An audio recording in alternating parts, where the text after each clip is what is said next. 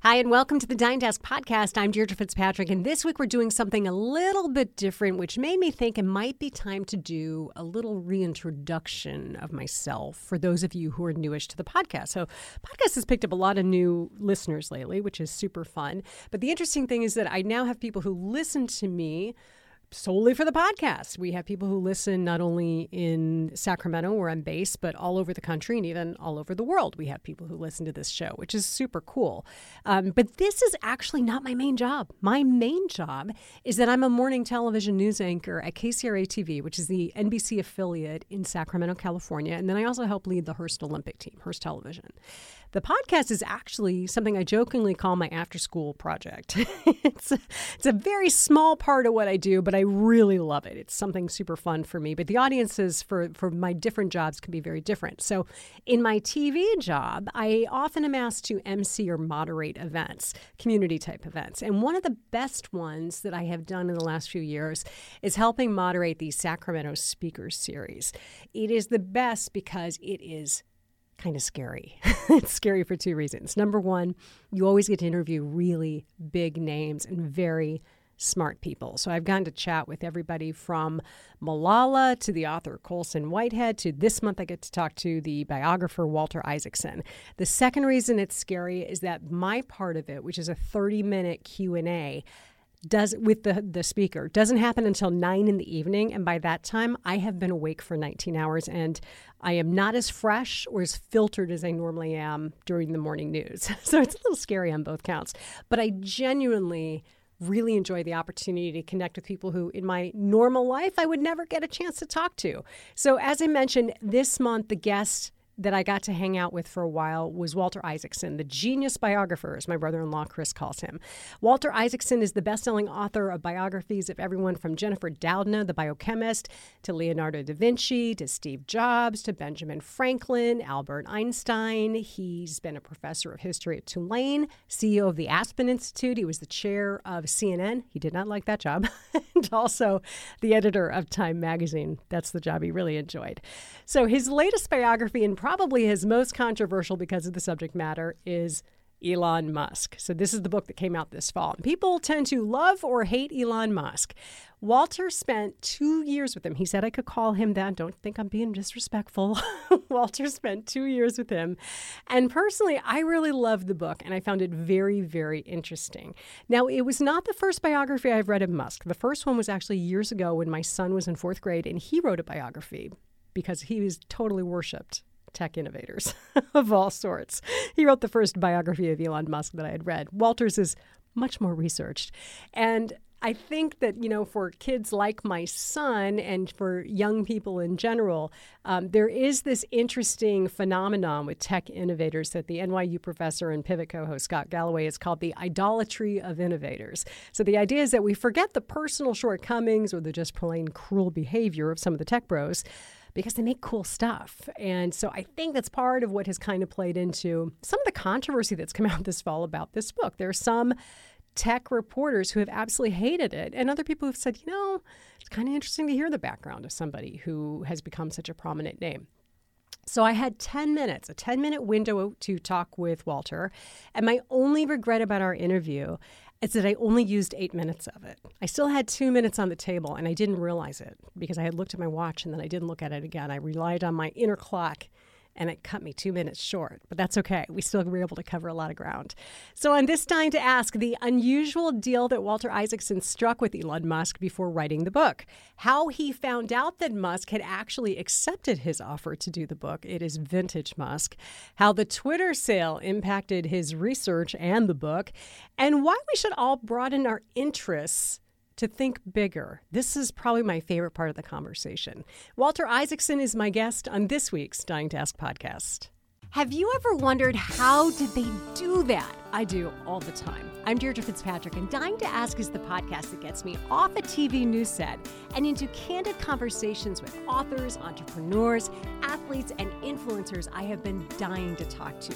Soak up the motivation that comes from learning how other people live their lives, how they take an idea or a goal, they follow through, and they pull it off. And maybe along the way, I'll get some answers to questions you've been dying to ask. Well, congratulations on the film adaptation. That was big news here in the last week. Thank you, Deirdre. Who should play Elon Musk? Oh, gosh, that is a good question. Do you have ideas? He was kicking around the ideas like Benedict Cumberbatch. I think I could uh, see that yeah, actually. Yeah. Oh, I was, I was going to say, he, I would imagine Elon Musk has ideas of yeah, who should play yeah, him. yeah, exactly. He's more interesting than my ideas. That's exciting, though. I, I've listened to a lot of interviews you've done around the book, and one of the things that fascinated me was um, the access that you had to him and the deal that you had with him about Right. this book. Can you talk a little bit about that? Yes, I'd said to him early on when I was thinking of doing this book, I don't want to do it based on 10 or 15 interviews. I want to be able to be by your side whenever I want for two years, morning, noon, and night, every meeting, nothing off limits. And he said, okay. I went, wow. And then I said, but by the way, you have no control over the book. You don't even get to read it in advance. I'm not going to show it to you. He went, okay. And so that surprised me. After our conversation, I was with a group of friends a few minutes later, and they started buzzing. I said, "What happened?" He said, "Well, Musk just tweeted out Walter's writing my biography." so that's where I got the tiger by the tail. That wasn't the first time he had done something like Yes, that. exactly, exactly. I did, you know, Steve Jobs was alive when I was covering him, and then Jennifer Doudna, the book about the woman who uh, helped invent gene editing technology, which was my last book. So I like it. I sort of have a reporter's instincts like you. I like being around people, and it's what I can bring to the party. I can just sit there, and listen to people, and report the story to you. It, it seems like, you know, most of the time when we go in and we talk to somebody, especially for that length of a time, there's a filter that usually comes on. There's no filter in this book. I mean, He's an unfiltered individual, and that's 100%. um, good and bad. Uh, you know, he's so unfiltered that sometimes he just says things. He shoots himself in the foot. And at the end of the book, I say, well, wouldn't it be better if he had a filter? Wouldn't it be better if we could restrain him? And then I say, well, but would a filtered Musk, a restrained Musk, actually be shooting off these rockets and getting us to Mars? So maybe you have to take the unfiltered and immature along with the inspirational to get this whole cloth. when you started with this project, I would imagine you were thinking about like rockets and Mm-hmm. electric cars. And then all of a sudden, in the middle of it, he bought Twitter. Right. Well, that sort of it was a pivot when he did that, and it was bad in a way because he has a fingertip feel for engineering. He really knows how to not only understand rockets and Raptor engines and batteries, but also assembly lines and plants and how to make them. He does not have a good feel for human emotional input output. He talks about being on the autism spectrum. And it does mean that a social media company like Twitter doesn't really fit his skill set as well, I don't think.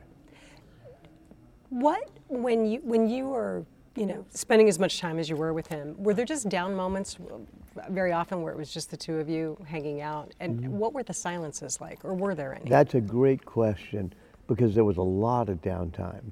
He has meeting after meeting, you know, from early in the morning till maybe 1 at 1 a.m. But he always has 10 or 15 minutes in between. People would clear out and he would just process. He would just think. But I'd be sitting there and I learned rule one is don't fill the silences. I'd sit there and not say anything. And then maybe after five or 10 minutes, he'd start talking about something he wanted to say. But I had the luxury of having two years. I didn't have to push.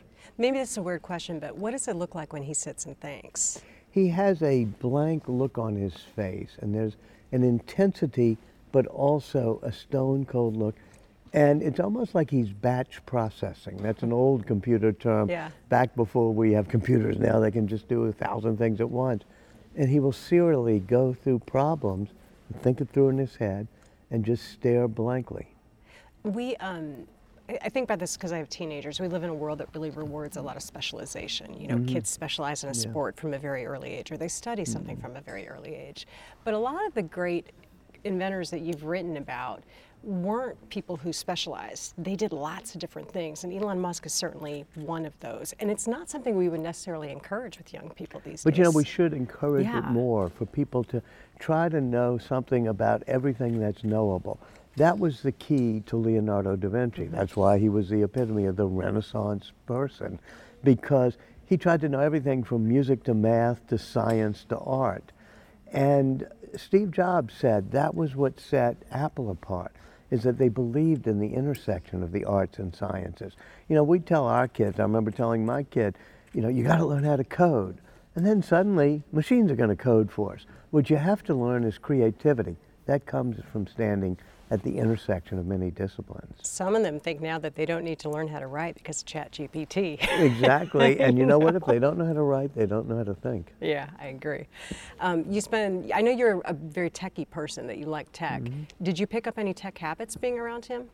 Musk, well, I picked up a bad habit. What's that? Which is that he's addicted to video games. So I had to learn Polytopia, you know, the, uh, which is one of those battle games and Elden Ring, which is one of those games you go from level to level. And there'll be times where he would just play hours on end. and I was never a video game addict, but I felt I had to at least learn it because he said there were a lot of lessons from Polytopia. You read the book, you yeah. see the lessons he learned from Polytopia. So I at least had to learn how to play it. Did you get decent at it? No, no, no. no. In fact, I, I would have thought I got decent, but he and his friends and the uh, people around him they're all so good that they could crush me even if I had become half decent. That's pretty funny. My phone all day, I was getting texts from friends and family and even, you know, my kids with questions for you. Everybody wants to talk about Elon Musk. One of the ones that I was reminded of was actually from my boss, and he reminded me that it was a guy in Sacramento who actually sold him the rights to the word Tesla. Well, yeah. You know, there our, were about four or five um, founders of Tesla. Something's a success, everybody takes right. credit for it. And there was Martin Eberhard and Marc Tarpenning who had gotten the name Tesla, but they didn't really have a company. They didn't have a lot of people working for them or any funding. There was also a guy named J.B. Straubel who had the idea of lithium ion batteries in a roadster like car. And then Elon, and he put it all together. But they all sued each other for a couple of years, say who gets to be called the founder until finally they settled and all said all five of us do. And then it was a guy, Brad Seward, Seward, I think, from Sacramento, who had the, he owned the naming rights, and he said on 60 Minutes that he bought the rights from him for 75 grand.